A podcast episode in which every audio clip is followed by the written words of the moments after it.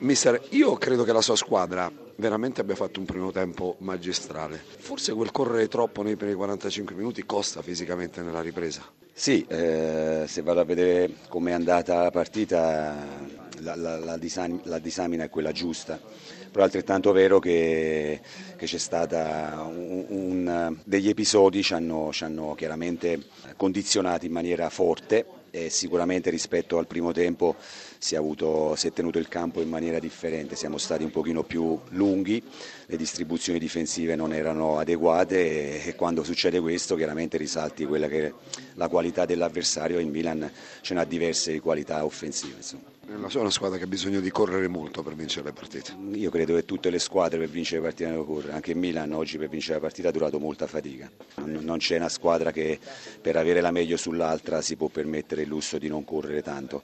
La mia squadra deve correre tanto, però nella maniera giusta e purtroppo nel secondo tempo questa, questa maniera non è stata ottimale e siamo stati condannati. Rimane l'impressione che giocando così l'Empoli può venire a capo di questa situazione. A capo, noi, noi siamo consapevoli che, che il nostro campionato passa attraverso i confronti di pari livello perché tra noi e le, le, le squadre di alta classifica c'è tanta differenza. E questo gap lo puoi assottigliare solo se tu ci metti dentro l'organizzazione, quello è il tentativo che si sta facendo, però insomma la prestazione mi è piaciuta fino a un certo punto, è chiaro che poi dopo due sconfitte e dopo otto gol subiti in due partite risalire la china è, complicato ma ci sono, siccome sono fortemente motivato dal lavoro di campo, quindi passa tutto attraverso le reazioni che hanno giornalmente. Vincenzo Montella, iniziamo subito. Milan ha due facce, peggio nel primo tempo, poi meglio ovviamente nelle riprese, d'accordo?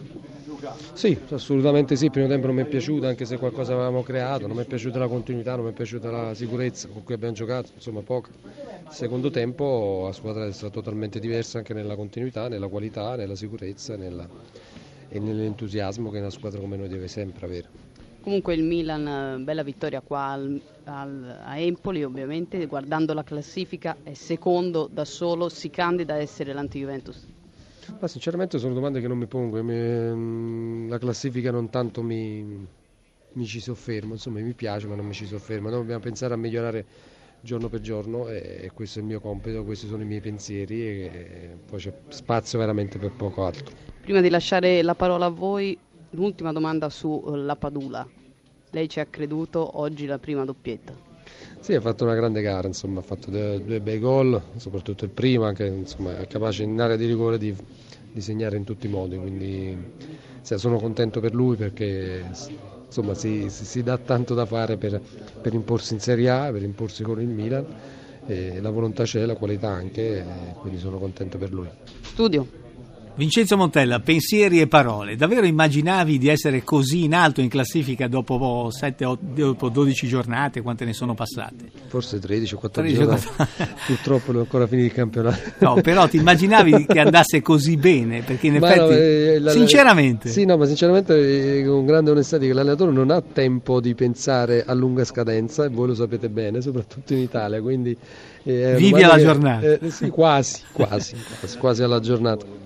Filippo Grassia, una domanda per Montello? Ma dicevo Vincenzo che la tua grande qualità è quella di riuscire a sistemare le squadre in poco tempo. C'eri riuscita a Firenze e ci stai riuscendo anche a Milano, soprattutto con il coraggio di lanciare dei giovani. Chi altro c'è adesso in, eh, in orbita?